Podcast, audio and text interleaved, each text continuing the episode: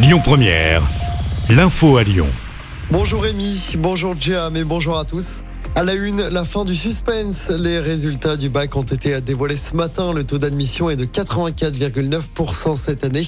C'est le ministre de l'Éducation nationale qui l'a dit ce matin. Le taux était de 86,1% l'année dernière. Les euros de rattrapage se déroulent entre demain et vendredi.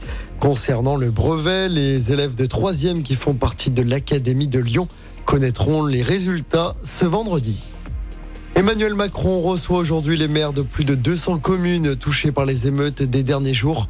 Le maire de Lyon, Grégory Doucet, sera notamment présent lors de cette rencontre avec le chef de l'État à l'Élysée, alors que la soirée d'hier a été très calme sur le front des violences urbaines. Aucun incident majeur n'a été recensé dans la métropole de Lyon et sur le reste du territoire.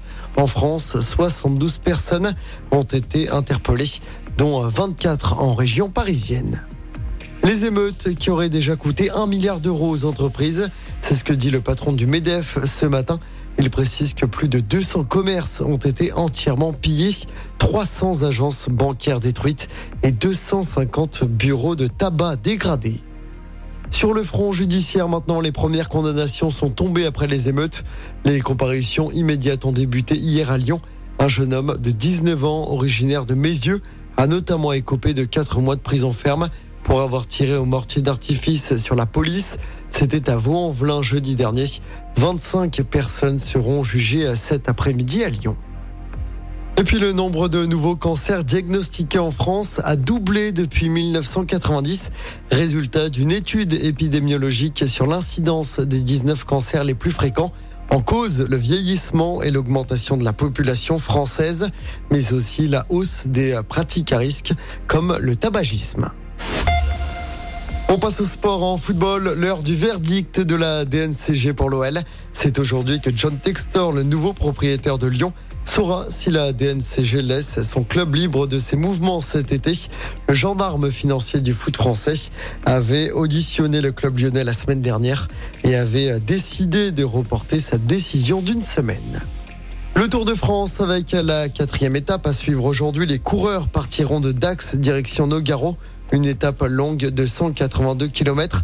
Départ prévu à 13h20. Hier, c'est le Belge Jasper Philipsen qui a remporté l'étape. Adam Yates a quant à lui conservé son maillot jaune. Le maillot vert du meilleur sprinter reste sur les épaules du Lyonnais Victor Lafay.